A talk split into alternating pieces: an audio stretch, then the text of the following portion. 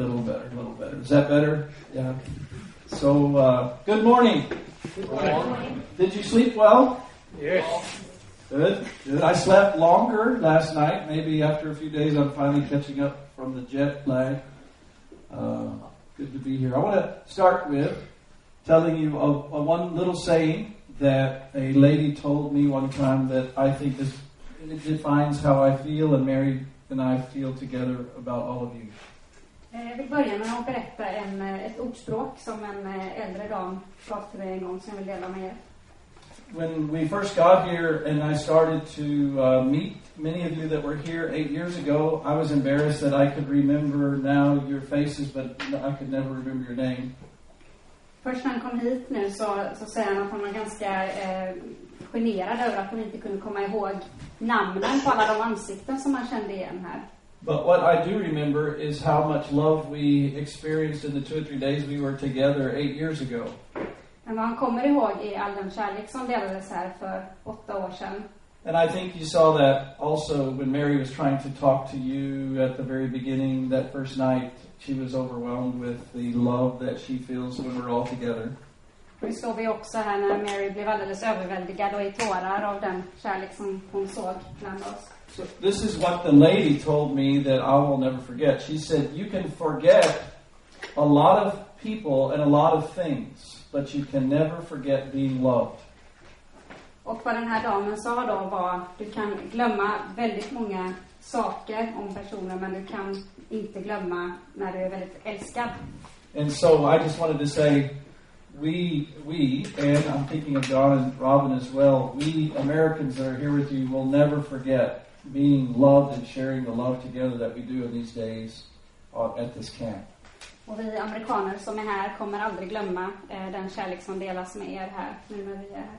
And it's in the context, the place of that love, that we can grow so fast together. Och det är den här kontexten, det här sammanhanget som eh, vi kan växa tillsammans också. And you don't realize it, but although I'm the one standing up doing a lot of the teaching and the talking, God is teaching me through you in the questions you ask and the faith from which you ask them. Och ni kanske inte tänker på det, ni tänker att jag står här framme och, och undervisar eh, er, men det är också så att ni undervisar mig, eh, eller Gud undervisar mig genom er och de frågor som ni ställer. So when we hear your stories and even the questions or the stress that come out of the stories, it teaches our hearts about the Christian life and the struggle of faith and the power of God. Så när vi hör alla berättelser och den, den stressen och eh, svårigheterna som, som berättas om så kan vi också se eh, Guds makt och godhet i det. There is a place in the Bible that is, uh, there's several places like this, but there's a place in the Bible that talks about how the teacher is often taught by those he teaches. Det finns ett ställe i Bibeln där det står hur, om hur läraren blir eh, undervisad av dem han undervisar. It's in First Thessalonians where Paul is writing them after he had only been with them for three weeks, we think, and he wanted to tell them what they had given him. Det är när Paulus skriver i första eh, Thessalonikerbrevet, eh, när han bara hade varit med dem egentligen i tre veckor, men han beskriver vad de har gett till honom. And he said, I'm, I'm going to paraphrase. He said, I look upon you fondly. Is that you got a Swedish word for fondly? Eh, jag ser på er med, med kärlek. Because I remember when I was with you that you received the word from me as the word of God, which it actually is, and not the word of men. För att ni tog emot eh, de orden som, som eh, jag gav er som Guds ord och inte som människoord. Och det är också Guds ord som det. And so it's in their in the Thessalonians receiving the word, they show Paul, who was teaching it, the great value that God's word had, even though it was coming through Paul. Så då visar också eh, Thessalonikerna också det, det värdet som finns i Guds ord när det kommer genom Paulus. So the things that I'm going to teach you again today, like yesterday, we are all learning them together, including me. Teacher is twice taught. Så det som jag lär er här, eh, det är ju också någonting som vi lär oss tillsammans nu. I did not print out the Bible passage that you see up here, so if you have a Bible, open it to Ephesians chapter 5. Uh, you, some of you people that have smartphone, have you ever put the Bible on your phone? I bet you can get a free Swedish Bible put on your phone. You got one on your phone? So uh, find Ephesians 5, 25 to 30. Så slå upp Efesierbrevet 5, 25-30, för det står inte här på powerpointen. You have it on your phone, right? Yes. Okay, you don't need a paper Bible. These these are the uh, pass. There in the Bible there are only a few passages that were written directly about marriage. Det finns bara ett fåtal bibelställen som handlar direkt om eh, äktenskapet. But they are longer sections of the Bible, and they're in very important places to show you the importance of marriage. Men de, det är lite längre eh, avsnitt i Bibeln och de är på ställen som också eh, understryker dess, eh, eh, dess vikt. Yesterday, we had many, uh, many. I, I gave you many things that were advice for marriage, but they were pretty much all based upon the one large section from Genesis two. Igår så fick ni ju ganska många råd om eh, ert äktenskap men det var bara, alla var baserade på ett eh, ganska kort bibelställe. While I was teaching you Genesis 2, I talked about how Adam and Eve met each other when God made her, and he said, God said, For this reason, a man will leave his father and mother and be joined to his wife, and the two will become one flesh. I första Mosebok så stod det ju det här med att eh, en man ska lämna sina, sin far och sin mor och eh, förenas med sin hustru och de kommer vara ett kött. That one little verse, For this reason, a man will leave his father and mother and be joined to his wife, and the two will become one flesh. That one little verse becomes the John 3.16 for marriage throughout the whole Bible. Och den här korta versen eh, blir ju som, ett, eh, som den lilla bibeln, alltså Johannes 3.16, för äktenskapet. Raise your hand if you know John 3.16. Känner ni till Johannes 3.16? So it's the gospel in a little nutshell, we say, right? Well, this is marriage in a little nutshell. For this reason, a man will leave his father and mother and be joined to his wife, and the two will become one flesh. Så precis som Johannes 3.16 är, är Bibeln i ett nötskal så är den här eh, versen i Första Mosebok som vi läste i andra kapitlet där eh, äktenskapet i ett nötskal. Do you remember the passage where G- in Matthew we read yesterday off of the screen where Jesus was being tested by the Pharisees and he used that verse to clear the air? Ser jag det? Do you, do you remember the passage that we had yesterday on the screen from Matthew 19 where the Pharisees were questioning Jesus? Just det. Eh, I Matteus eh, läste vi också hur fariseerna ifrågasatte Jesus. And he used it to clear the air and establish the real meaning of marriage. Eh, och då rensade Jesus eh, luften och eh, var väldigt tydlig för att ja, beskriva äktenskapet. Well, this passage becomes a very important passage for the Apostle Paul in Ephesians 5, which is one of the few large sections in the Bible about marriage. Och det här bibelstället som vi ska läsa nu, det är ett av de längre bibelställena om, i Nya Testamentet om äktenskapet. So, if you want light for your mind and your soul about how you are to think and act as a Christian in marriage, you start with Genesis and you end with Ephesians. Så om du vill ha ljus för ditt hjärta och för ditt sinne eh, och din själ så, så börjar du med eh, Första Mosebok, så går du till eh, det här bibelstället sen. Paul wrote to a church in Ephesus, which is in modern day Turkey. Så Paulus skrev till eh, en församling i Efesus som är i eh, moderna Turkiet. At the time that Paul wrote this letter, Ephesus was part of what we call Asia Minor, and it was a city that most of the culture of the city was Greek and Roman. Men när, när Paulus skrev det här brevet så tillhörde Efesus eh, vad vi, vad vi skulle kalla för Asia Minor, min, mindre Asien. Ehm, och eh, den var full av eh, människor från grekisk eh, kultur. It was a rather large city, and the Christians there were very small in number compared to the large city. Det var en väldigt stor stad och de kristna som fanns i den staden var väldigt få i jämförelse med hur stor staden var. Almost, no, yeah, almost all of them grew up with a picture of marriage that was taught by the Greeks and the Romans, not by the Jews. Så de flesta eh, hade vuxit upp med den bilden på äktenskapet som, som lärdes ut av greker och eh, romare. Eh, inte det som var, var, man lärde sig från judendomen. Everyone has the natural knowledge of God's law written in their heart, so that everyone knows that, that something about marriage. A man and a woman should make a commitment for lifelong, but the culture tends, man-made culture tends to blur all of that. Eh, Även om alla har den här, eh, en, en övertygelse om att Guds lag i våra hjärtan om äktenskapet så tenderar mänsklig kultur att eh, göra det lite suddigare. Women in Roman society did not have the rights that men had. Eh, I, i, romerska, I romerska samhällen så hade inte kvinnorna samma rättigheter som män.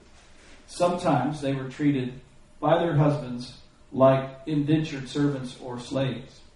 Ibland så behandlades, behandlades de av sina män som eh, slavar. They were not seen in the culture as equals, De sågs inte som jämlikar i kulturen. not equal in value and not equal in roles. Vare sig i värde eller i eh, vilken roll de skulle ha. And so it was in this setting that the Apostle Paul needed to teach them when he wrote them what God says about marriage. Så det, det handlade om, eh, det här var någonting som Paulus behövde lära dem i eh, sitt brev. And he goes back to the very first b- book of the Bible in the very second chapter and he pulls that famous verse out and it's in the latter part of this section. Och då tar han fram den här versen som finns i Första Mosebok 2 och eh, refererar till den i slutet av den här, det här bibelstället. Yesterday, when I was in the flurry of my excitement about talking about marriage, I quoted this passage and made a connection between the two. Eh, igår när jag var alldeles upprymd av att prata om, om det här så, så gjorde jag också eh, en eh, koppling mellan de här två verserna. Is there anyone here that remembers the connection that I made? Nod if you do, because I'm going to ask you. Nicka om ni, om ni kommer ihåg eh, den här kopplingen mellan de här två verserna. It blew over your head like a passing rainstorm. Det gick, gick över huvudet på er. Okay.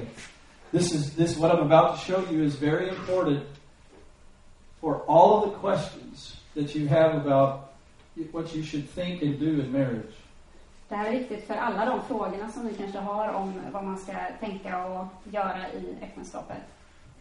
Before the world was ever made, God had in his mind that he would make marriage the one institution on earth that he would create that would by itself show the world what Jesus is like.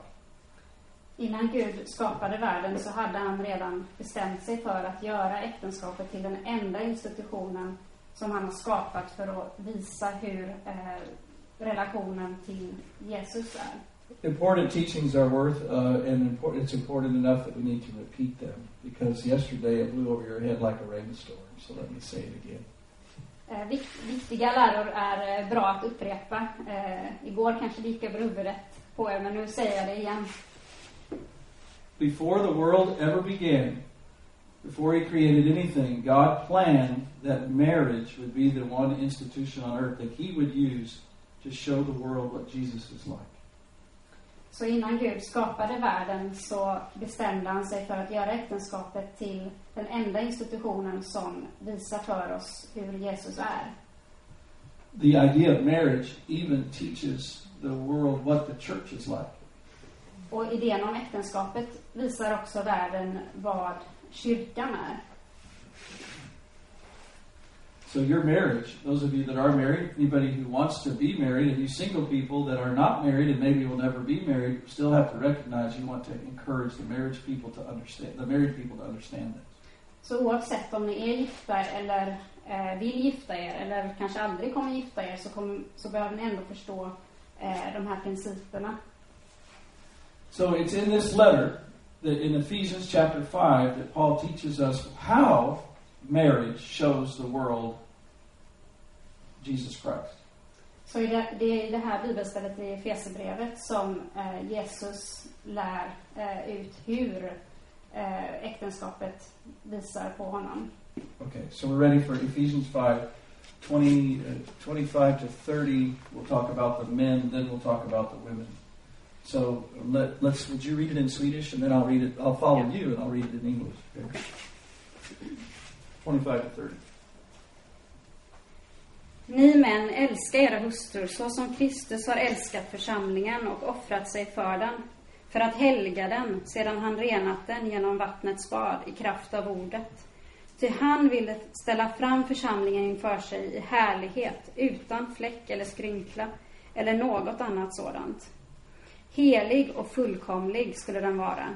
På samma sätt är mannen skyldig att älska sin hustru som sin egen kropp. Den som älskar sin hustru älskar sig själv. Ingen har någonsin hatat sin egen kropp, utan man ger den näring och vårdar den, så som Kristus gör med församlingen. Eftersom vi är lemmar i hans kropp. Därför ska en man lämna sin far och sin mor och hålla sig till sin hustru, och de två ska vara ett kött. Go ahead, go through 32. Everybody read through 32. Then- 31. Denna hemlighet är stor, jag talar om Kristus och församlingen. Men vad er angår ska var och en älska sin hustru som sig själv och hustrun ska visa sin man vördnad. You see, this long section is talking about marriage, and then he stops and says, But I'm really talking about Christ and the church. Så hela den här sektionen pratar han ju om äktenskapet men sen så bara pausar och säger, ja fast jag pratar ju om Jesus och församlingen. So, any, let me right now talk to the married men. Så nu talar jag till de gifta männen här inne. From eternity, God has planned that you would be the example of what Jesus Christ did for the world. Från begynnelsen så har Gud planerat att ni ska vara exemplet för hur, eh, ett exempel på vad Kristus gjorde för världen. In this one way, how you give up everything for that one person called your wife. På det här sättet att ni ger upp allting för den personen som är gifta med jag- er fru. Sorry. Can I ask your wives how well you're doing? Kan jag fråga era fruar hur duktiga ni är på det?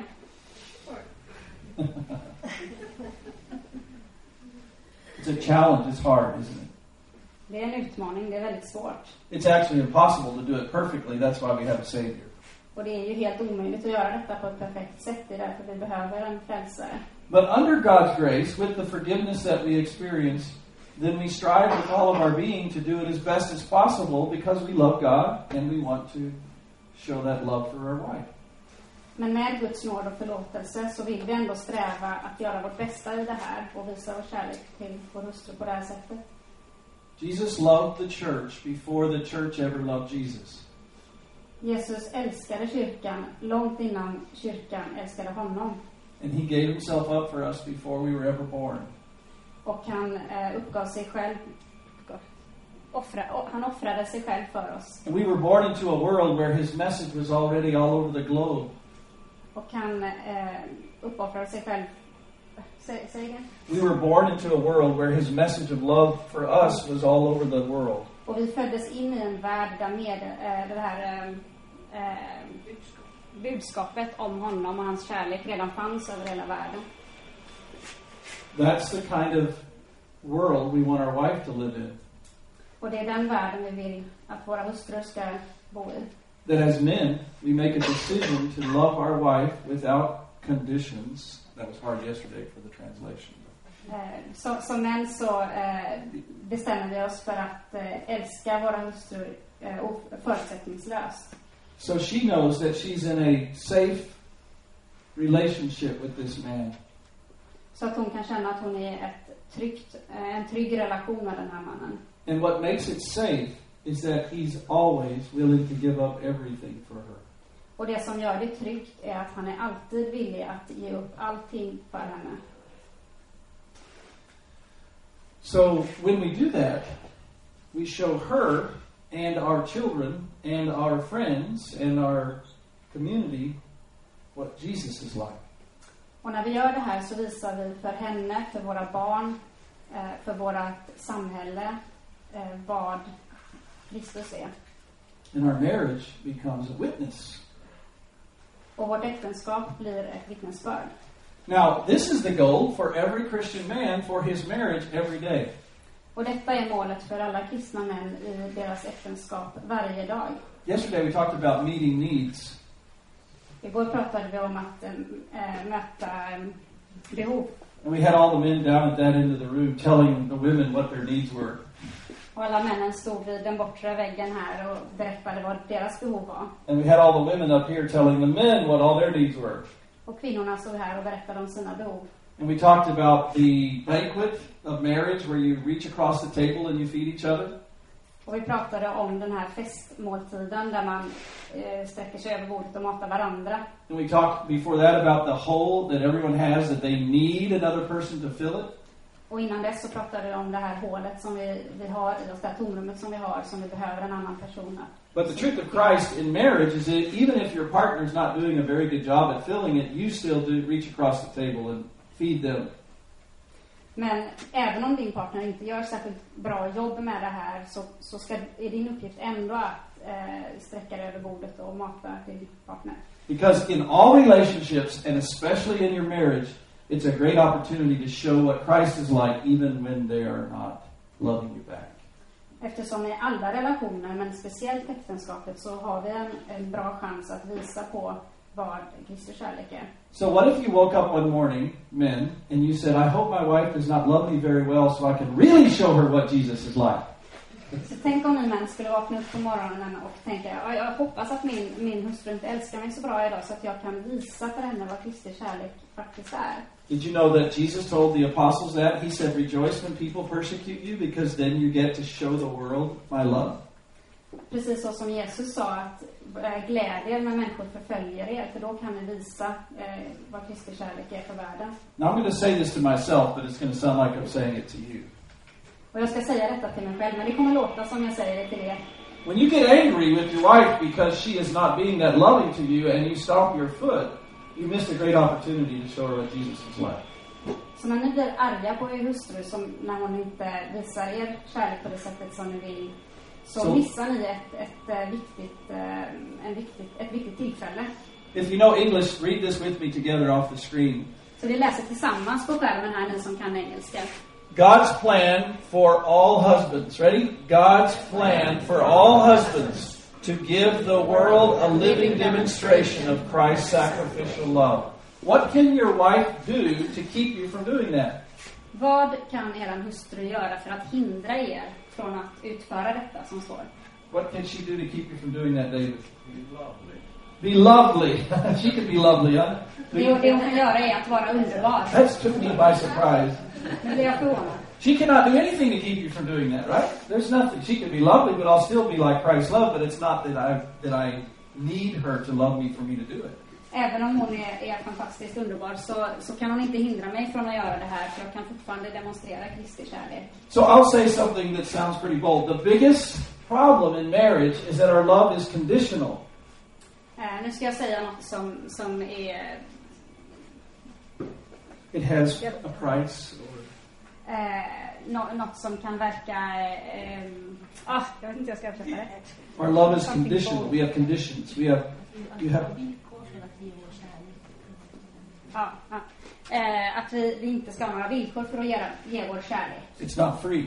Det, eh, Our biggest problem is that our love is not free. Okej, You have to pay for it to get it as humans. ja, okej, som människor så har vi eh, villkor på vår kärlek och det största problemet är att man behöver alltid ha något tillbaks innan man kan ge sin kärlek. And what Jesus does to a person is he changes that and makes you give it for free like he does. Och Kristus ändrar ju på detta. Han, han, eh, han säger att vi ska ge det gratis utan några villkor, precis så som han gör. And that's what makes his love different. Och det är det som skiljer Kristi kärlek från annan kärlek.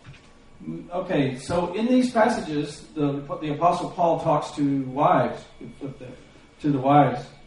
Och här kommer Gud eh, tala till eh, hustrurna, makarna. Are you familiar with this passage? If you've read this before, raise your hand. Om ni har läst detta förut, räck upp era händer. What's the word in this passage that makes it hard for women in Western society, all women really, to accept? Vad är det med det här? Vilket ord är det som, som eh, i stort sett alla kvinnor i väst, västvärlden har svårt att acceptera i det här bibelstället? In English, the word is submit. submit. What is it in Swedish? Yeah, it's very difficult. Well, let me ask you, women, if Jesus were your husband, would it be hard to listen to this passage? Men låt mig fråga er, er, er fruar, om, om det var Kristus som var er make, skulle det här vara svårt att uppfylla? In fact, you men, you're the bride of Christ. Also, if Jesus is your husband. Is it hard for you when you know it's Jesus asking you to submit? Well, it's hard because you're a sinner, right? Så jag kan ställa samma fråga till er män som faktiskt också är, är, är Kristi brud. Eh, är, det, är det svårt att underordna sig Kristus? Och det är klart att det är det eftersom vi är, vi är ju syndare. I'm going to ask you again. If Jesus were your husband, would it be so hard, women? Men skulle det vara så svårt eh, att underordna sig Kristus? Vad, vad säger ni kvinnor? Okay, raise your hand if it would be easier if he were your husband. Skulle det vara lättare i alla fall, så sträck upp händerna. Okay, okay, good. Because guess what? He is your first husband who is asking you to love this man who's such a booger. Så, så bra, eftersom han är eran... My, my mother would never let me say booger, John. And I say it now that she's in heaven without her scolding me. så, så bra eftersom han faktiskt är eran, eran make och eh, han, han eh, säger till er att älska den här andra maken som ni har fast han är en sån eh, You are the bride of Christ before you. Oh, I'm sorry. When you, when you pause, I think you're done. Go ahead. I should just and uh, his word. Just submit. Just. Are you finished? I say that to my wife. Are you finished? she says that to me because I'm such a blabbermouth. Okay, so so Jesus, your first husband, says, "Follow the leader in your life that I gave you." But follow me when you follow him, so you will not be so tempted to quit following him. Så Kristus säger att följ, följ mig genom att följa eran, eran man. Eh, och, men, men ändå följ mig så att ni inte är så, så eh, frestade att eh, lämna eh, det här spåret. Let's read the passage because I'm talking about it, but we haven't read it. Låt oss läsa det här bibelstället, för jag pratar om det men vi har inte läst det än. 22 to 24. I'll let you go first when you get it. Ni hustrur, underordna er era män, så som ni underordnar er Herren. Ty en man är sin hustrus huvud, liksom Kristus är församlingens huvud. Han som är frälsare på sin kropp. Som församlingen underordnar sig Kristus, skall hustrun i allt underordna sig sin man. I'm going to first talk about this verse when you are married to a Christian man, and then I'm going to talk to about it when you're married to a man who's not yet a Christian. Okay? Så först kommer jag prata om det här bibelstället om ni är, eh, för er som är gifta med en man som är troende. Sen kommer jag gå in på hur det är om er man inte är troende. Remember when the when, when, uh, when I told you about Paul, why Paul wrote this? He needed to tell them the God's plan for marriage because they grew up in a society that had a whole different plan for marriage. Som jag sa innan så skri, skriver Paulus det här brevet och förklarar för, eh, han behöver förklara det här eftersom de inte är uppvuxna med den här bilden på äktenskapet utan den grekiska och romerska. So God's plan for marriage was that the, the marriage would show the world what Christ is like and what His church is like. And Så Guds plan för äktenskapet är att eh, det ska visa hur eh, relationen till Kristus är för kyrkan so when a Christian man who's trying to be like Jesus is leading your couple, and he is listening to this passage with you, you both look at it together and hold it in high regard. Så när ni tittar på det här med en man som är, eh, också är troende så, så kan ni läsa det här bibelstället tillsammans och båda eh, kan eh, ha eh, respekt för det eller uppskatta det här bibelstället. And when the, and the, when the Christian men in the room hear me say, What if your wife, to the wives, what if you were married to Jesus? They want to be more like Jesus so it's not so hard for her. Så nu, eh, ni män, när vi frågar här kvinnorna om det är lättare, hade varit lättare att vara gift med Jesus så tänk, tänk på att det, det, det blir lättare för dem om ni är mer som Kristus. So together, they're trying to submit to their Savior and make this work to do what it's supposed to do. Så tillsammans så försöker de underordna, I'm not sure I'm getting this right. Okay. men and women work together to make it easier for the women Okej, to ja. keep this så, fast. så, så män och kvinnor kan samarbeta för att göra det lättare för kvinnor att eh, utföra det här. Here's what here's what the woman's job is from God. God's plan for all wives to give the world a living demonstration of the loving respect we Christians have for Christ. Så det här är uppgiften för alla, alla kristna fruar. Guds plan för alla kristna fruar. Att ge eh, världen ett, en levande eh, demonstration av den kärlek och respekt som vi, som vi kristna har för Kristus. If you disrespect your husband, Om ni inte har respekt för er make you do not show the world what the church is like with Jesus. så visar ni inte vad kyrkan är med Kristus. So when your husband is acting in a way that would make you feel disrespect, Så när din man agerar på ett sätt som gör att det är svårt att respektera honom by faith you deny your feelings to be expressed and you express your faith in Christ by respecting him anyway. Så i tron så respekterar du honom ändå och eh, lever inte ut de här känslorna som du får i samband med det här. And you do it because you are respecting Christ Och du gör det för att du respekterar Kristus. and the job he gave you in the world Och det det jobbet som du fick av honom i världen. to show the world the way that Christians treat Jesus.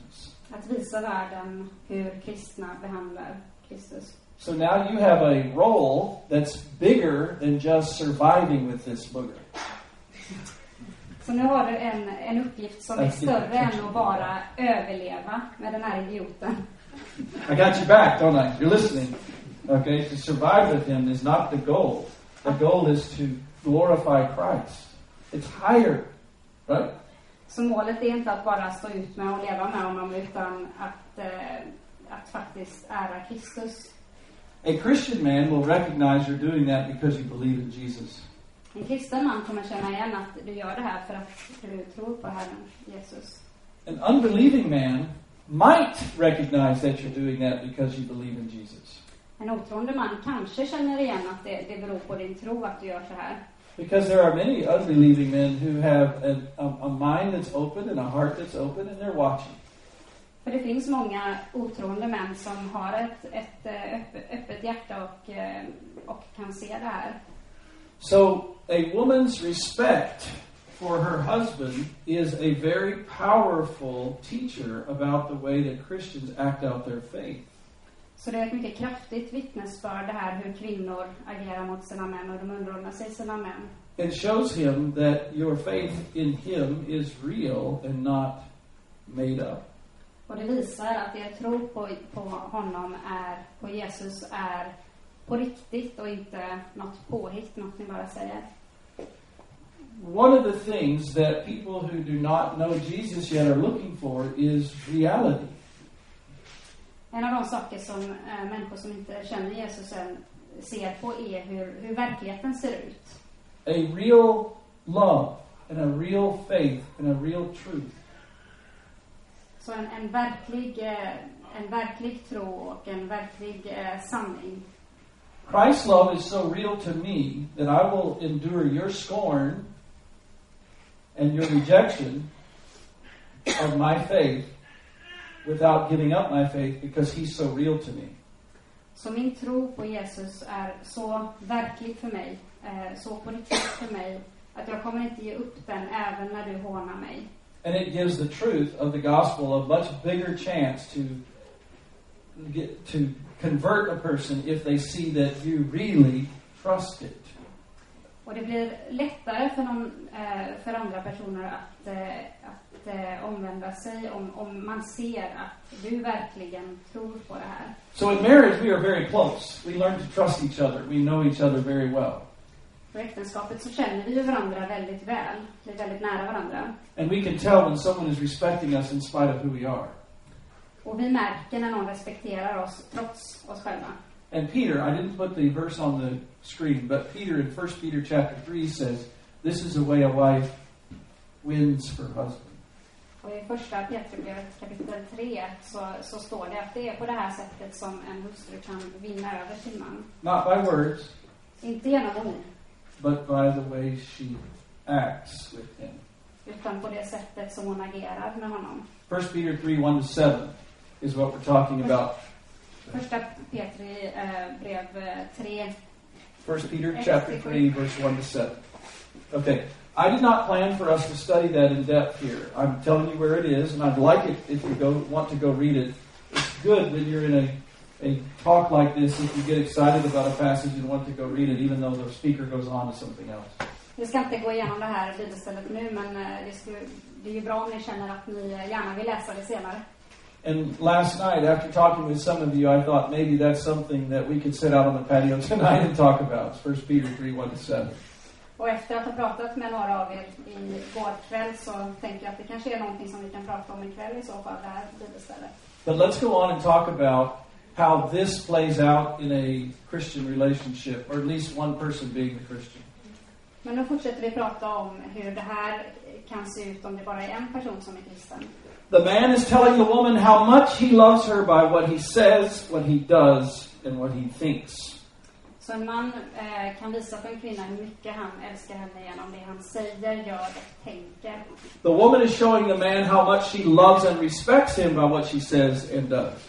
Och en kvinna visar, visar hur hon eh, älskar och respekterar honom genom, att, genom det hon gör, säger och tänker. Okay, flip to the next slide, please. Okay?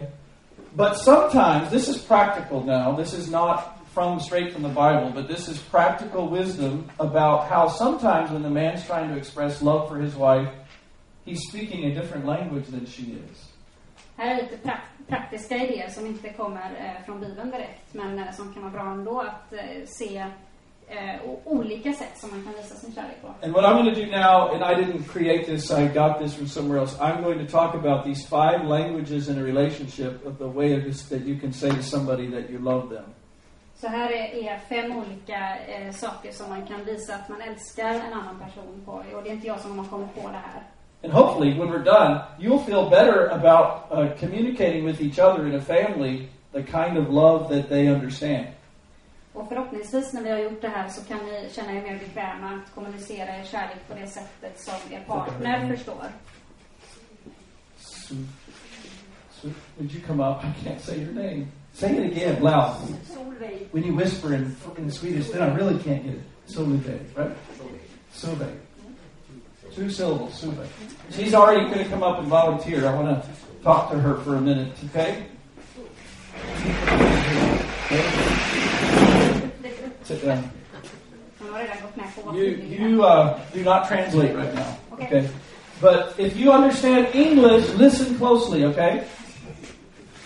What is her name? Solveig. Solveig. This is the problem that I'm trying to show you. Solveig. The first day that I met you here at this camp this year, you had a very kind smile. And uh, I remember how you were, you, I could tell you did not understand what I was saying to you, but you were trying to say with your face that I'm glad that you came. And then the next morning, when I was jogging, and I went out for a jog, and I came back and sat down, and you were up walking across the campground, and you stopped and you smiled and you tried to say good morning. And as I talked to you, you didn't understand what I was saying, and you just kept going. And I thought to myself, that's got to be a very loving lady, but the language is keeping us from having any conversation. When we were sitting here in the first evening in the in the chairs right back here, you sat next to me and you could tell I did not understand what they were saying, and you smiled and kindly leaned over like you wanted to tell me what they were saying, but there was no way that you could do it.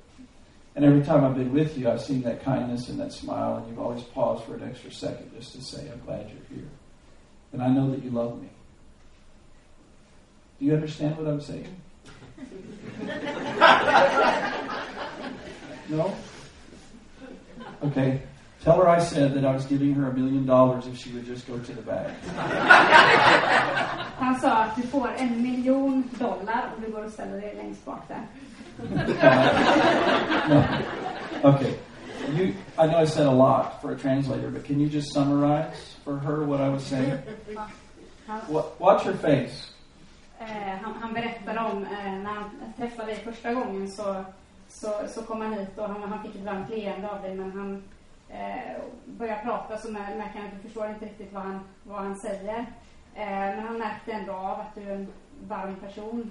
Och även han tog upp flera exempel här på, på lägret när eh, han har sett dig och du har sagt god morgon men jag har liksom inte kunnat, han, han har velat säga att han, han eh, älskar dig eh, men eh, han, det är svårt att, att, eh, att kommunicera det eftersom ni inte har samma språk.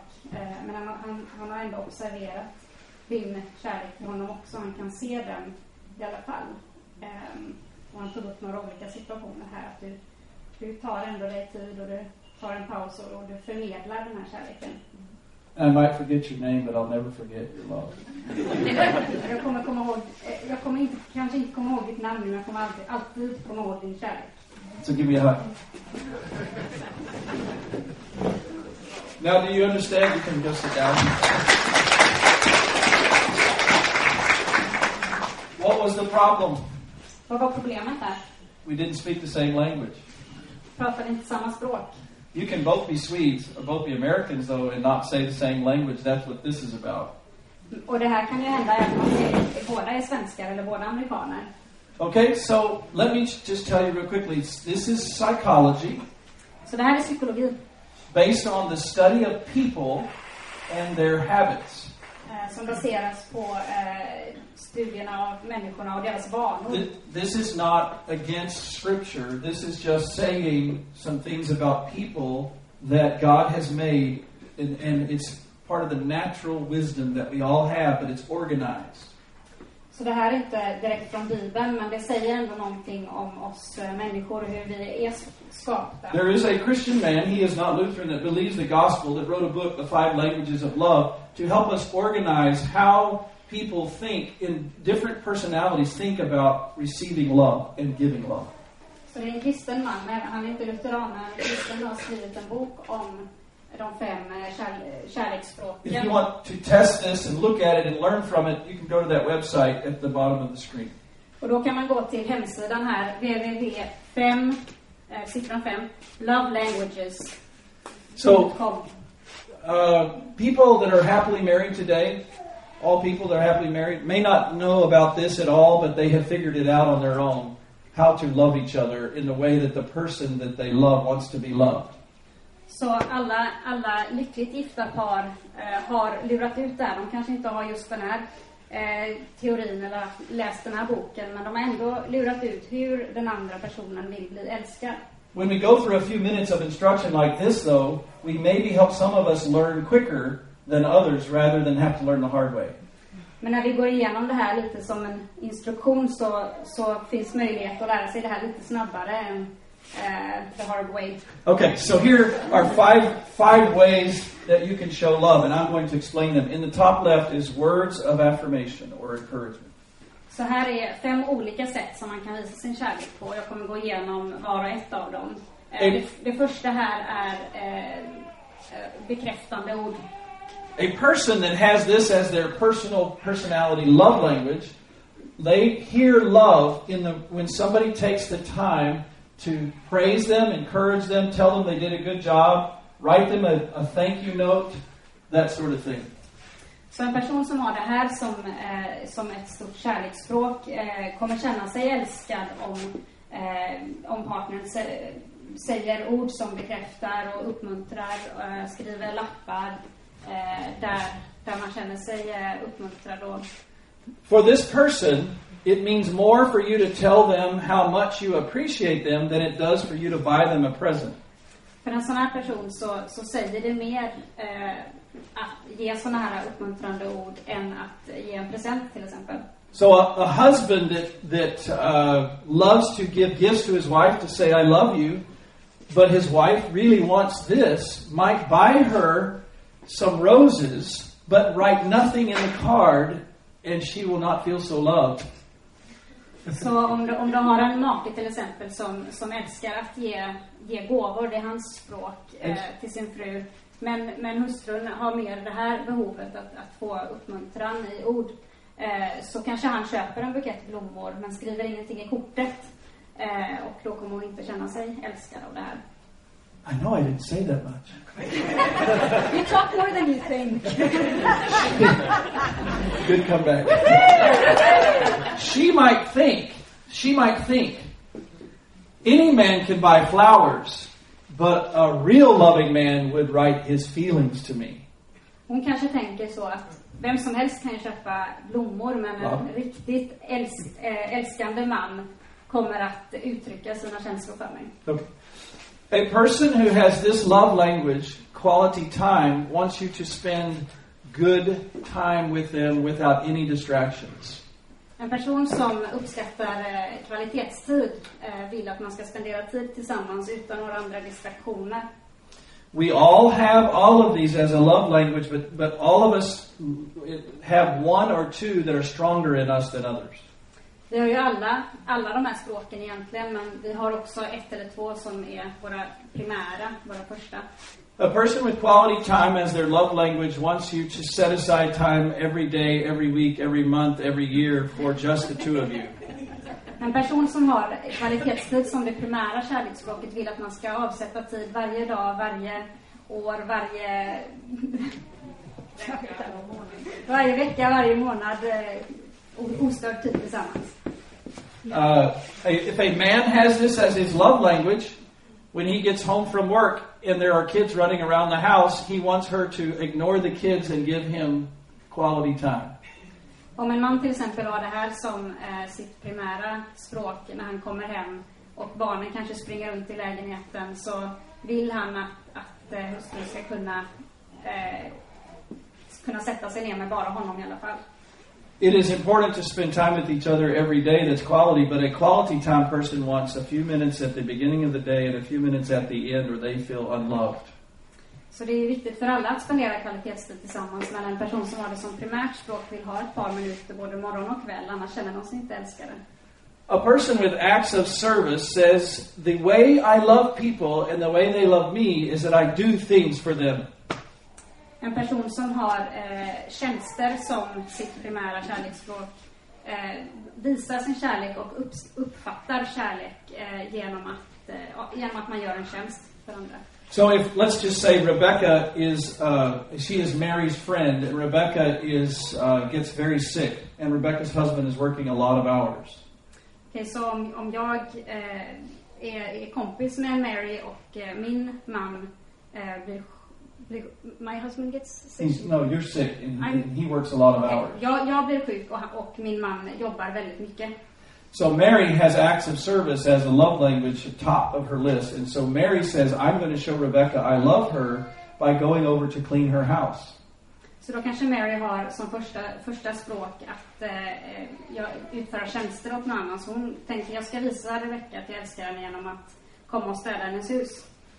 If Rebecca is a woman who wants words of affirmation and she knows that Mary loves to clean house, she may get up as she is sick and clean her house before Mary gets there. Så om Rebecca kanske har eh, det här som första språk, det här med bekräftelse och hon vet att eh, Mary tycker om ett väldigt eh, rent hus så kanske hon städar huset innan Mary kommer. She wants Mary to say, Wow, your house is so clean. Så att Mary kan säga oj vilket fint hus du har, det är så rent. You, here's the words of affirmation, you are a great housekeeper. Du är väldigt duktig på att sköta om hushållet. But Mary comes over and the house is all clean, and that has stolen from her the opportunity to serve. Men då har ju Mary blivit bestulen på, på tillfället att kunna, kunna göra den här tjänsten. So she stands over Rebecca's sickbed and says, Why in the world did you do that?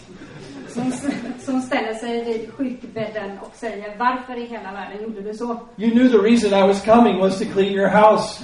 Du vet att jag kom hit för att städa huset. And my wife would say, You robbed me of the joy of serving you.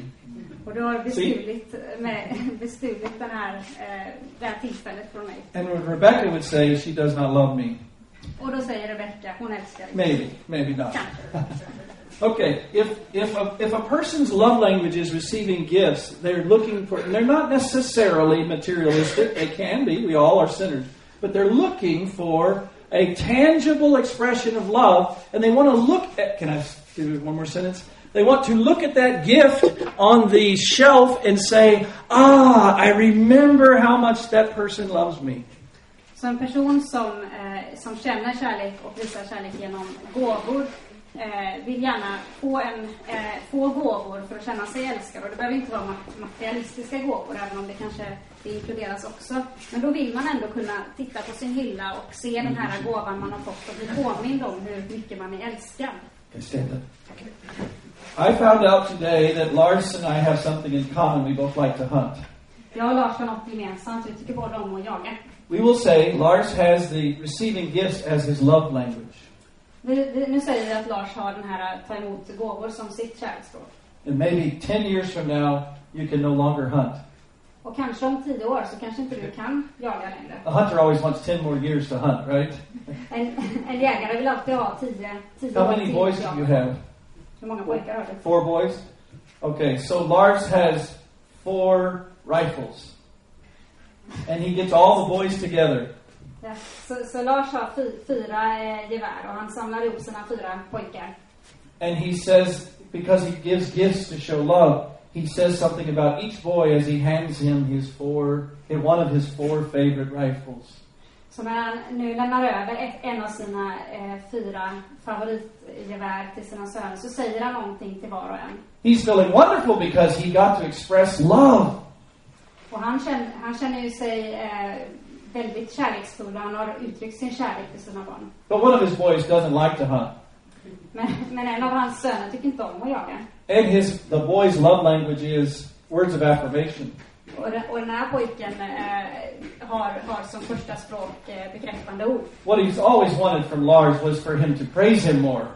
Och han har alltid önskat att Lars skulle ge honom eh, mer uppskattning och berömma honom mer. What Lars wants is for him to put that gun above the mantle. Men vad Lars vill är att han ska sätta upp den här, det här geväret på väggen. Lars wants to come into his house and have his boys saying by putting it above the mantle, I know my dad loves me. Så han tänker sig att, att den här sonen skulle sätta upp det här och när han kommer till sonens hus så kan han se att sonen vet att jag älskar honom. Lars comes to his son's house and he says, Where is the gun?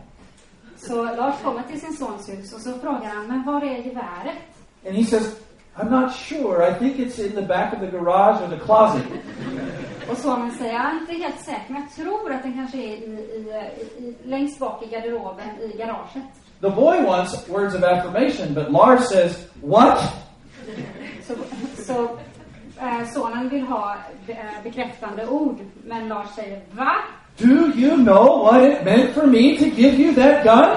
Fattar du nu vad det betyder att jag har gett dig det här geväret? My grandfather gave that to me. Jag fick det från min farfar. And then he stops himself and says, I won't say any more bad words to my son.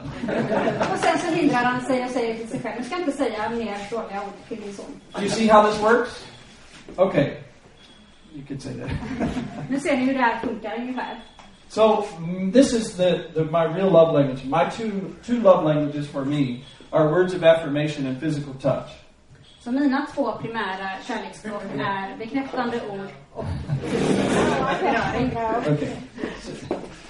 Okay.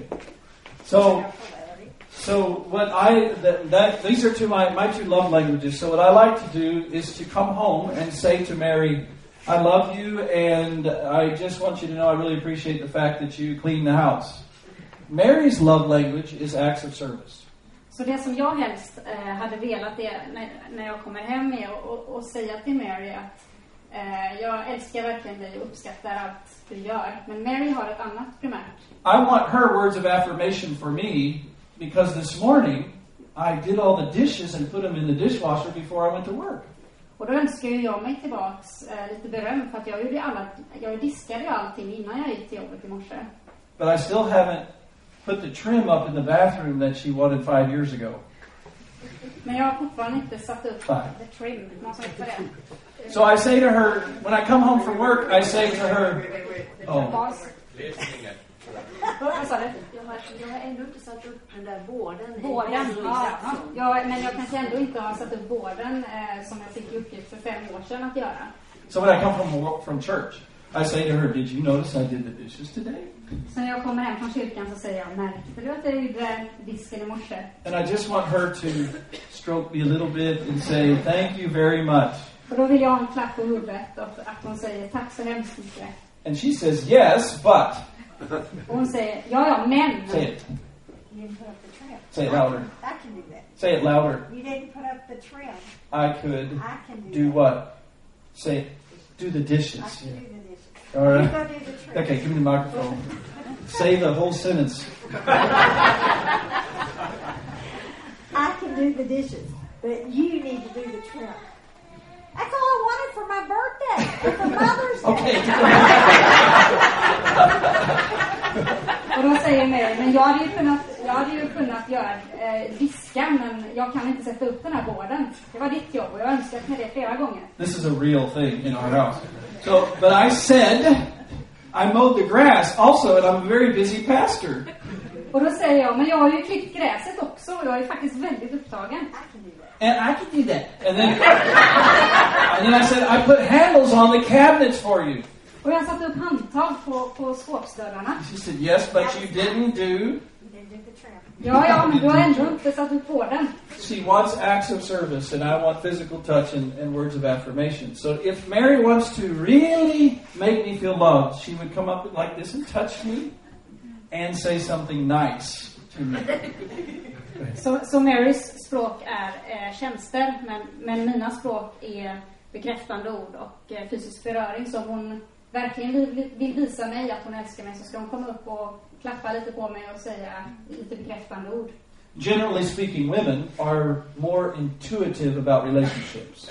Generellt sett så kan man väl säga att de flesta kvinnor är mer intuitiva när det gäller relationer. So Mary has intuitively been trying to train me for a long time. Så Mary har på ett intuitivt sätt försökt träna mig Yes, väldigt länge.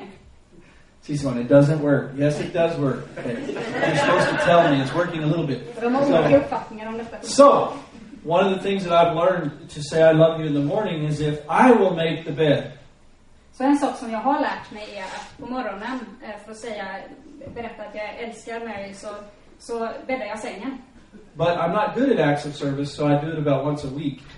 Men eftersom jag inte är så bra på det så gör jag det bara kanske en gång i veckan. She's so surprised that she says, Oh, thank you for making the bed. And if her tone is right, I get words of affirmation. Och då, då blir Mary väldigt förvånad och säger ja, tack för att du bäddade. Och om tonen då är rätt så känner jag att jag har fått lite bekräftande ord. Receiving gifts is way down on her list. Att få gåvor är långt ner på Marys lista. So in her, it was way down on her mother's list too. Samma sak med hennes mamma. So her father bought her mother a nice watch, Diamond, diamond, full diamond watch. a watch with many diamonds around it. Så eh, hennes pappa gav eh, hennes mamma en klocka med en massa diamanter So give her the microphone. Say what your mother did with the watch and how soon. She traded it for just a, a simple diamond ring. How many days after? Uh, just about maybe five days later. She didn't care. She wanted a microwave. Isn't that crazy? And he was hurt. And right, he was the man was hurt. He loves to give gifts. He loves to give gifts. That was his love language. They're both in heaven now. Så, så det som hände var att eh, eh, Marys mamma då, hon gick ett par dagar senare och bytte ut den här klockan till en ring istället som hon hellre ville ha. Fast egentligen vill hon helst ha en mikrovågsugn. Okay. So now what I'm trying to show you is it's very important for you after you see this, and you're smart enough, most of you don't have to go to websites to find this out. What is your main love language from these five? And if you're married, tell your spouse. Okej, them. så, så ni, ni är smarta nog att ni kanske inte behöver gå in på hemsidan här utan efter den här genomgången kan, kan se vad är mitt primära kärleksspråk och så kan ni berätta det för er partner. And and start having fun with this and stop being so angry and personal about it. Och börja eh, bli lite lekfull med det här istället för att vara så arg över att det inte blir rätt. One of the ways to keep the thrill of marriage alive is to say I love you in the way that the person likes to receive it. Det här ger ju näring åt relationen eh, att eh, säga jag älskar dig på det sättet som partnern vill bli älskad.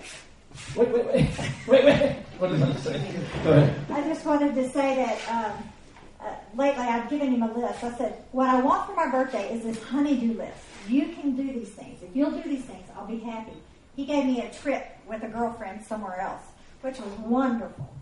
But I wanted my Not list my done. girlfriend, her girlfriend. But I wanted my list done.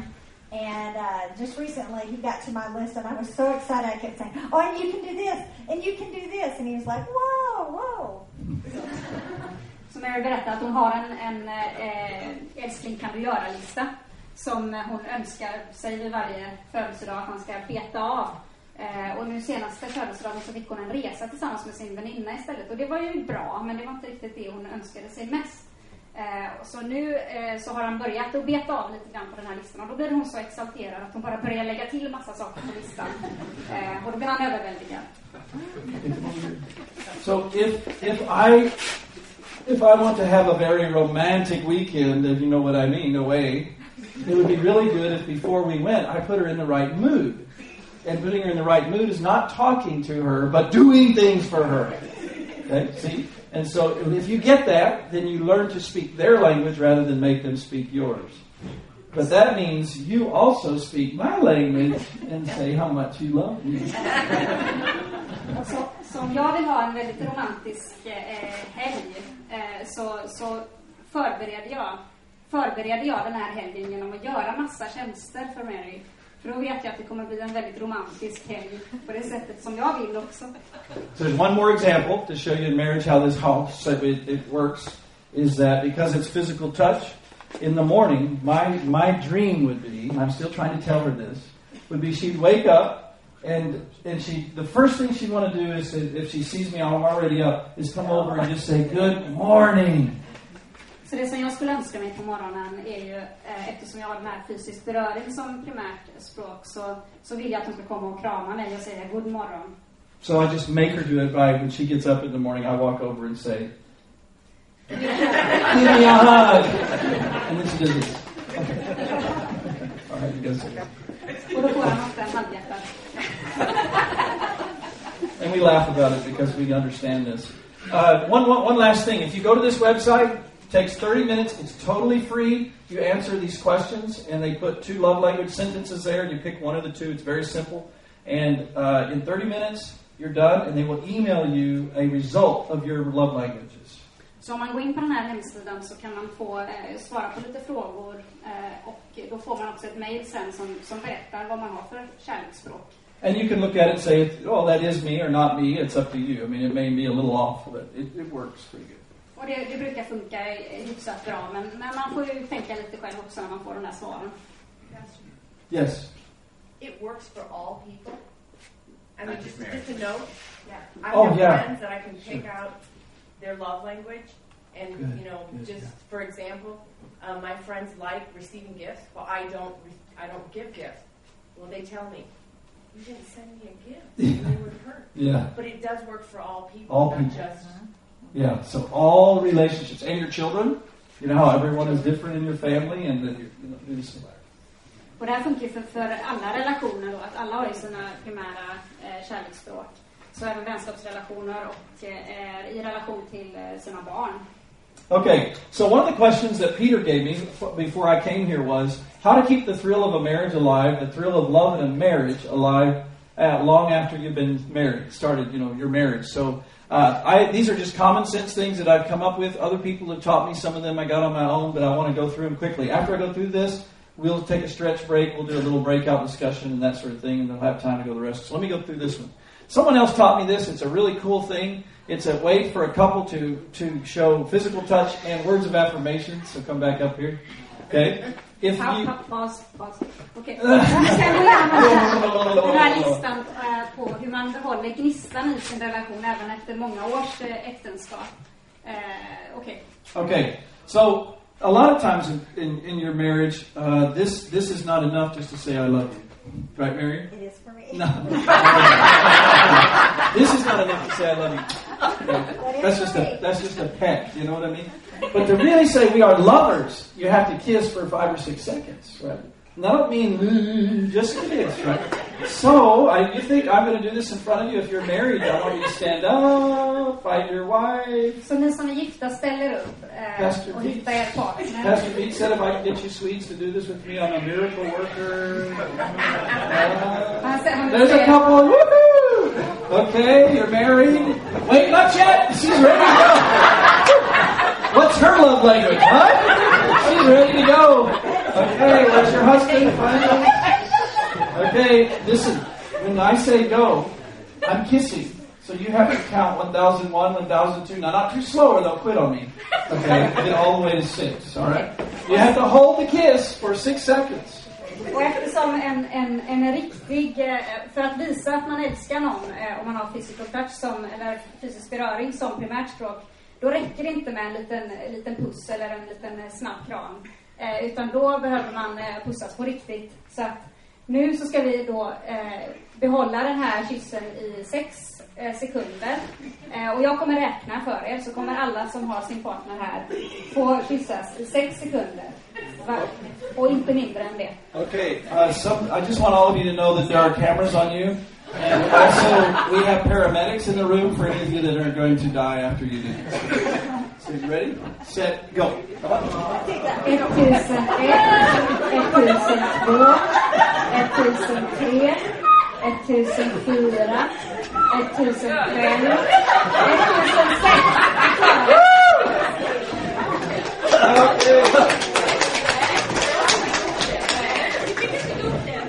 Look at the pastor in the back. He is so embarrassed. You should have kissed your wife. We're going to make you do it for 10 seconds. You were slow, but that was wonderful. I liked that. Yeah. Okay, so we learned this. What did she say? Det var inte godkänt, det var 30 They didn't pass. They didn't they it five seconds. Yeah. Okay, so you're married. You can decide to do it less often. There's no Bible verse that it has to be six seconds. But for people like me, you need six seconds because your wife's going to cut it in half anyway. So you go big and then you can cut it back. Det finns ingen bibelvers som säger att det ska vara precis sex sekunder. Man får komma överens om det. Men det kan vara bra att ta i lite i överkant för att det brukar halveras av den andra parten. So after I heard this, and we, we heard it together, and uh, we were made said they made us do it too. Uh, I've been running around the house every day saying, "I get my six seconds. I get my six seconds." Så sen hon lärde sig det här så har hon sprungit runt varenda dag och sagt nu, nu ska jag använda sex sekunder, nu ska jag använda sex sekunder. Sometimes I have to trap her to get it. Ibland får jag fånga tag på henne så jag kan få det. Okay, 30 minutes exclusive visiting time each day. Uh, it's it's kind of sad that we need to be told a certain amount of time, but it will help us if we'll just put it on our list. We're going to spend at least 30 minutes talking, maybe in two shifts, 15 and 15. Så 30 minuter, en halvtimme om dagen att eh, bara, bara prata ni två. Eh, lite synd att man ska behöva sätta upp sån tid, men det kan man behöva göra rent formellt. Man kan dela upp det på två tillfällen också, så det blir 15 plus 15. One of the reasons this is so important to keep the love alive and the thrill alive in marriage is one of the things that made you pick your mate and trust them was they were someone who took the time to understand you. Så det här är ju så viktigt eh, på grund av att eh, eh, när ni först träffades Eh, så, så var ju en av de sakerna som fick dig att eh, lita på den här personen, att, att, eh, att han verkligen kände dig. Eh, så det är så man behåller eh, gnistan och eh, kärleken. They did a survey of marriages, and a, uh, a thousand people. They asked them, "What are the things that you value the most about uh, your mate?" And the top of the list was being understood by them. Så högst upp på listan när man har gjort lite undersökningar på vad, vad man uppskattar mest av sin partner så är det att, att vara förstådd av den personen. You cannot understand someone unless you listen with your mind and your heart to them. Och du kan inte förstå en person om du inte lyssnar med både, både sinne och hjärta. There was a young couple that uh, had a lot of little kids, and what kind of there was a couple that a young couple that had a, several little kids, so they never really had much time at night or in the morning to have 30 minutes to talk. But they both worked, so they would talk to each other at lunchtime, so that that would be their time that nobody else could steal away from them, not even their kids. That they would spend that time to connect. Du berättar om ett par som hade många barn så de hade svårt att få till de här 30 minuterna varje dag eh, på fritiden. Så de tog, som de båda arbetade, så, så tog de ett samtal mitt på dagen vid lunch istället eh, för att få den här halvtimmen som ingen kunde stjäla från dem. I'm going to ask you in front of everybody in your therapy work. Do you do marriage therapy? Eh, not, not primary. Okay. No. Okay. The, re- the reason I was asking was this next one. I wanted to get your experience from it. Uh, it's uh, we call it dating, going out for exclusive time, away from your responsibilities, and just play together, some kind of date, for to keep love strong and the thrill after you've been married for a while. date your mate. If you need ideas, there are places you get to talk to your parents, your friends. StrongerMarriage.org has a lot of ideas, and uh, I'll stop right there. Okej, så eh, en av de sakerna som man kan göra när man, eh, för, att behålla gnistan och kärleken är ju att gå på dejter tillsammans. Eh, och det finns en lista på lite idéer för det här på, på den här hemsidan som står där, strongermarriage.org. Somebody, I'm not going to embarrass you. I'm not going to make you say anything. I just want you to come up. Somebody, you come up. Okay, good. I am gonna I'm gonna make you answer me one word. If you want to quit, you can go back. Yeah, you can sit. What is your name again? Miriam. Miriam. Miriam. Okay. Miriam, the most wonderful guy in the whole world, has called, and he wants to take you out. This is today. Today's Saturday. Next Friday night. Så världens mest underbara kille har ringt Miriam här och säger att han vill ta ut henne på en dejt nästa fredag. Let me tell you about him, okay? First of all, you've been dating him for a month and you think he is wonderful. Så Miriam har dejtat honom redan i en månad eh, och tycker att han är helt fantastisk. Your dad thinks he's wonderful. Och hennes pappa tycker att han är fantastisk. Your mom thinks he's wonderful. Och även mamma. And he's good looking. Och han ser bra ut. And he's a Christian and you want that. Och han är kristen. Och det vill Miriam. and he loves to make you laugh. Och han älskar att få dig att skratta. And he doesn't try to use you. Han, försöker, han utnyttjar inte dig. He's like Jesus. Han är som Jesus. And he's going to take you to do something really fun this next Friday night. What would be a fun date for you? Och nästa fredag så kommer han ta ut dig på en riktig eh, rolig kväll. Vad, vad hade du velat göra? Movies or dinner? Uh, maybe bowling. You like to bowl? He loves to bowl. Miriam tycker om att bowla och han älskar att bowla. He called your mom and asked her what you love to do, and she told him, and he's going to surprise you with both. Och han har redan ringt till Miriams mamma och frågat vad Miriam tycker om att göra. He's Och most kommer awesome överraska henne med det här nu. Han är Now- så fantastisk. Now, this whole week, though, you have a job washing dishes down at the restaurant.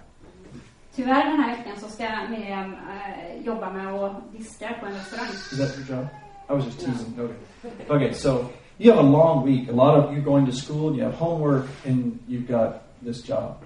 Och dessutom går hon i skola. Eh, så att hon har en väldigt upptagen vecka. What are you thinking about all week that will make it be better for you? I'm excited about Friday. Okay. Så hela den här veckan, så tänk, för att få den här veckan eh, att kännas bättre så kan ju Miriam tänka på den här dejten på You did a great job. That's all you had to do. You're excited. That's it. Right? Okay. What if Miriam was married Men, and I was the boyfriend because I'm her husband? men tänk nu om det var, inte var Miriam utan Mary och att det var jag som var pojkvännen. I've spent all my lifetime studying her. I know what she loves to do. I'm going to surprise her with it. And she's, but we've got a long week where we both are very busy and we're not going to be able to spend much time together. Eh, och jag vet ju precis vad hon tycker om. Jag har haft en livstid att studera det. Så att eh, jag tänker att jag ska överraska henne. But she has learned that I like to do that for her. Men hon, hon har förstått att, att jag tycker om att göra det här för henne. Now work with me. I'm getting the trim done. Samarbeta med, jag lovar att sätta upp koden. Okay. How are you going to feel during that busy week? Excited. Okay. Excited, patient with the week, patient with me because you know that's coming, right? Så under den här eh, den upptagna veckan som de kanske också har här så, så kommer Mary ändå känna sig ganska glad för det här och eh, tålmodig. But I don't like surprises. No, you, you don't like surprise, but I like surprises. It's Yeah. hard to get excited. But you won't be surprised because you already know, right? Yeah, that's right. Thank you. You're a great therapist for us. That's really I'm going to have to get you on Skype. All right. So take turns planning for a date for other people's lot for the other person's interests or what they like. Så turas om eh, att eh, planera dejter som den andra personen kommer tycka om. Okay. Next one. Speak your partner's love language, but do not demand that they say do the same. Och eh, tala din partners kärleksspråk, men kräv inte samma sak tillbaks. The first part of that line is about what I taught you about love languages. The second is what I taught you about being like Jesus and his church. Do not demand that they the same. Och detta har att göra med eh, den, den kristna kärleken, att inte kräva någonting tillbaka. This next one we talk about a lot as Christians, but we don't do it very often. Read scripture together. If you're both Christians and you want to, maybe even if somebody's not and they, they'll let you do it. But read the Bible together. Eh, och att läsa Bibeln tillsammans är någonting som vi kanske inte gör så ofta som, som vi, vi tänker oss. Eh, men det är också ett sätt om båda är kristna att bygga upp relationen. Is there anyone here that tries to do that often as a couple? Är det någon här som ofta försöker göra detta som par? Okay, Pastor, you kind of raise your hand, Pastor Beats. Tell, just tell us what, or, or Robin, either one, what you feel when you're doing that regularly. Berätta vad What, känner när ni what, gör what's detta doing for you regelbundet. as a couple, as Christians? Just, just say what's on your heart without thinking too hard. It's naturally going to be leading you to be thinking together and discussing together about the, the most important things and uh, gives you an opportunity to open up to each other about these things and to have God's Word to guide that conversation. Great. So it gives you a center, doesn't it? It gives you a center in Christ and in God in your faith life. Och det ger en, en möjlighet att tänka kring ordet tillsammans och eh, eh, ja, ledas av det ihop. Dem som par. The next one is praying together. And I want to show you, uh, we, we, uh, we people, and especially Christians, will we worry about praying in front of people, sometimes even our family. We're comfortable with the memorized prayers or the liturgy, but just talking to God from our heart, we're not real comfortable with. We haven't done it very often. It doesn't have to be that hard. So what I do in a small group Bible study is, is we will go around the room and say, what do you want us to pray for? And they think that if it's the first time we're together, they think, well, Pastor's going to say all the prayers. And I don't always say all the prayers. What we do is this. I'll say, what would you like to pray for? I want to pray for my daughter, and I want to pray for my, my husband, I want to pray for my job. And okay, so we go around the room. And then I say, did you feel comfortable telling us what we should pray for? Oh, yeah, yeah, yeah. Well, could you just say it again? To God? No, not in front of you. Well, you just told me. He's listening. Oh, you want to talk? Okej, okay, och ofta så, så eh, kan vi ju vara lite obekväma med att eh, be tillsammans om det inte är direkt ur liturgin eller en memorerad bön. Men egentligen så ofta, ofta han, han kan fråga alla vad, vad, vad vill du att vi ska be om? Och då är alla ofta ganska bekväma med att, att säga det här vill jag att vi ber om, det här vill jag att vi ber om. Men sen blir det helt plötsligt väldigt svårt att säga precis samma sak, fast säga det till Gud. When we were first married, I thought it'd be really awesome if we prayed together all the time. But I, but this is what happened. I would pray all of my thoughts, and then expect her to pray all of her thoughts. Och det här var svårt i början för oss. Jag, jag kanske bad alla mina tankar. Eh, ja, satte alla mina tankar i en bön och så förväntade jag mig samma sak eh, av, av Mary. Okay, so we uh, this was in the first year. We were going to do this one night when she was expecting a baby. Second year, I guess this time. And we, she was expecting a baby, and she it was a late at night, and I wanted to have this great spiritual experience. So we started praying, and and I started praying to God. I thank you for this and that, and help us with this or that, and, help, and I heard this next to me. My eyes were closed. Så eh, det här var, det var lite svårt i början. när Det var andra året eh, och Mary var, var gravid och de satt och eh, eh, ja, skulle be tillsammans. Eh, och eh, de började be om hjälp om det och hjälp oss med detta och sen hör han vid sidan av sig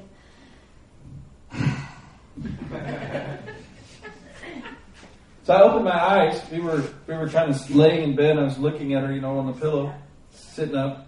You were leaning against the bed with the pillows, and I said, "You're asleep." Så öppnar ögonen och tittar på Mary som lutar sig lite fram mot kuddarna och And she went, "Oh yeah, sorry. sorry. We were praying." So my ideal spiritual experience was uh, not very good. Så den, den eh, ideala spirituella upplevelsen som man hade hoppats på eh, infann sig inte riktigt. So this is a way. This is a way you can do this. Okay, we're going to pray. So you can you can pray with us uh, quietly. You don't have to talk. But I want to show you how this works. You pray a short sentence and you take turns. Your friends, your your spouses, your family. You don't have to worry about what they think because you're just talking to God. Okay, so we're going to pray four or five things and whatever's on your heart. Så nu, nu ska vi sätta oss, eh, så ska vi ta, turas om lite grann och säga eh, och, och be tillsammans.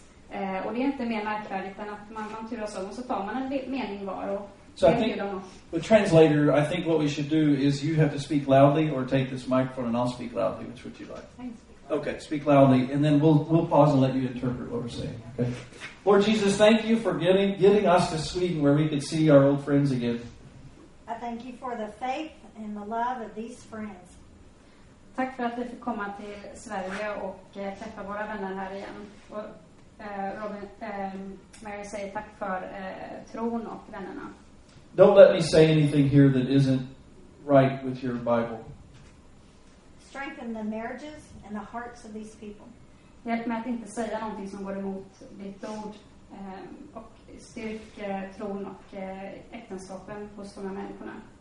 Glorify yourself and not Don and Mary. Keep our children safe while we're away. Eh, ära dig själv och inte Don och Mary. Eh, och hå- håll våra barn trygga när vi är borta.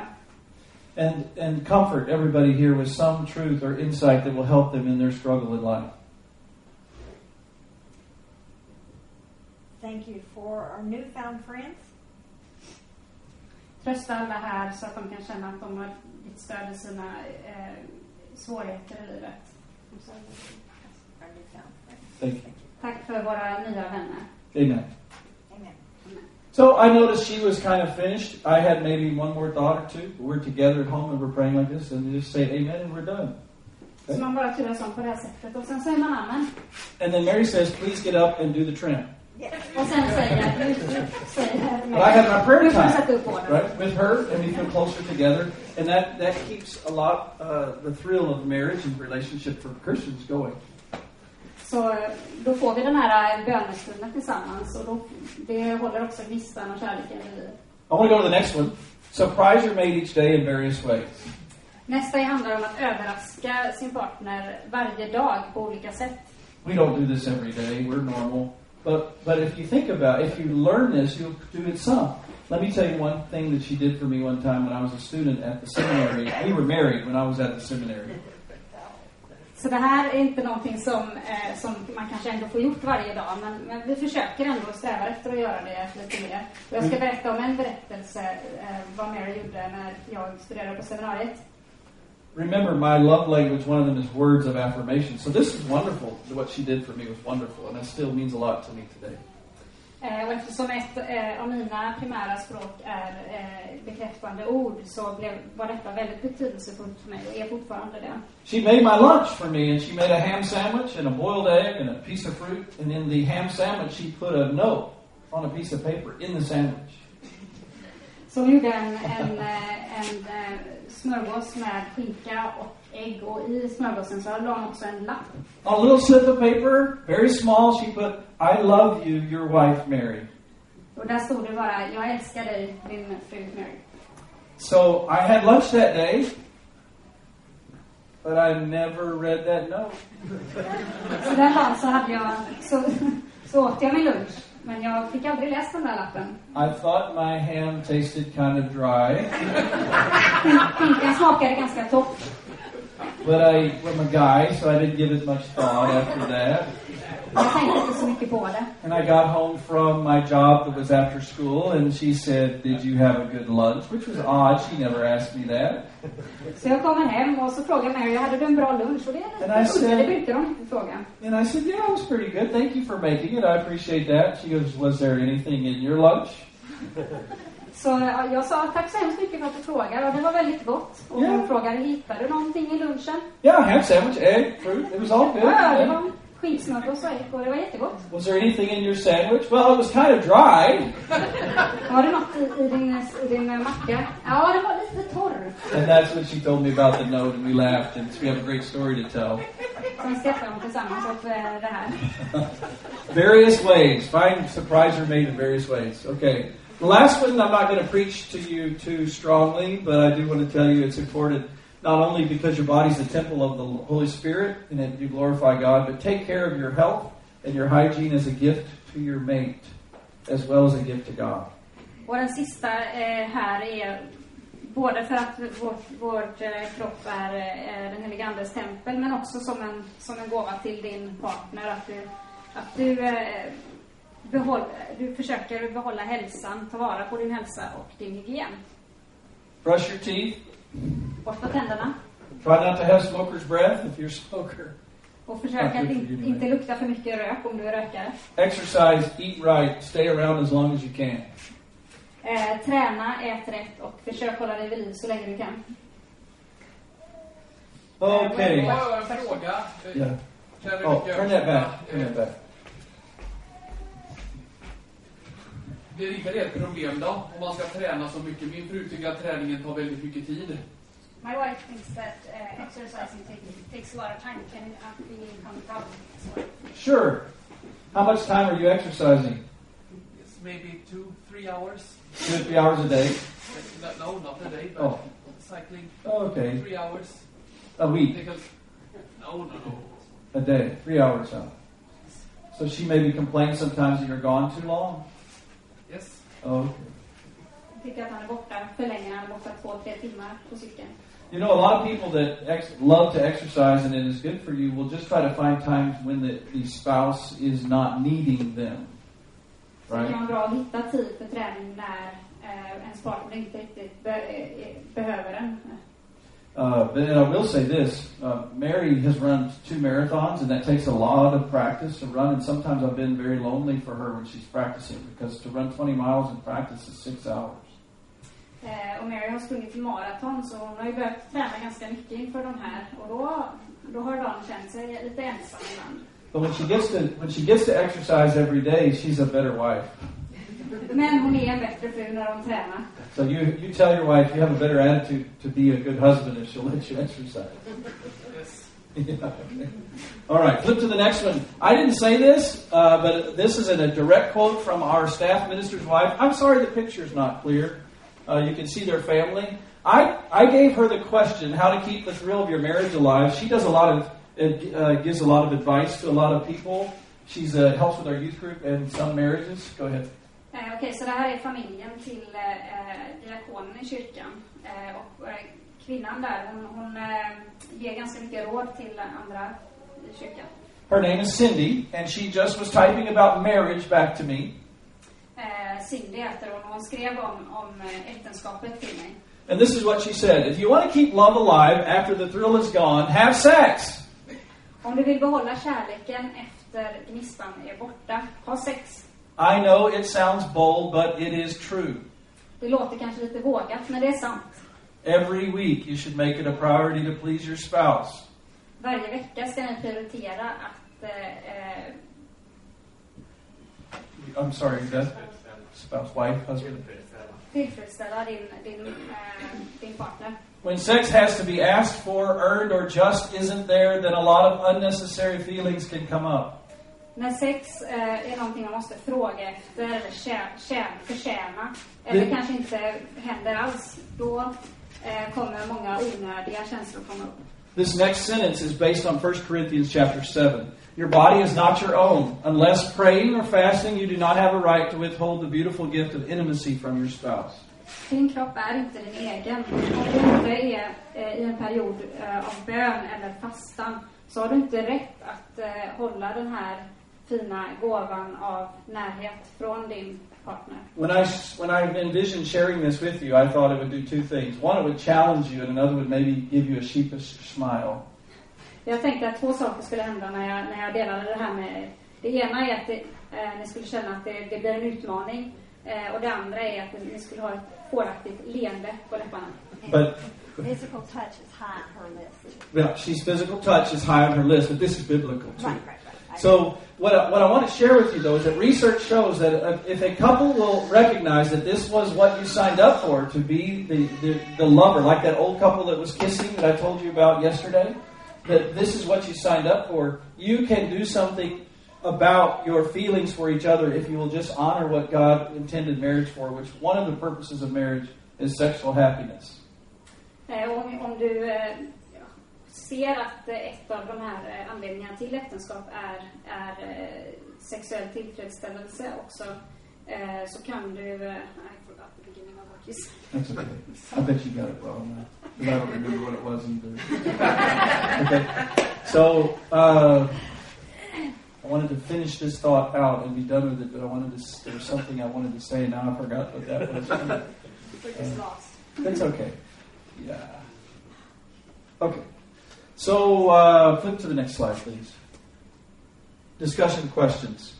Um, let's get in your circle and let's ask these three questions, and uh, we'll report back to the group. And we, have got 20 minutes, and then we'll talk about parenting and children and growing up as kids after noon in the afternoon.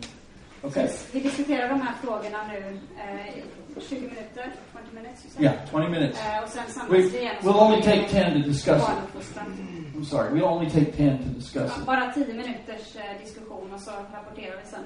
Sen går vi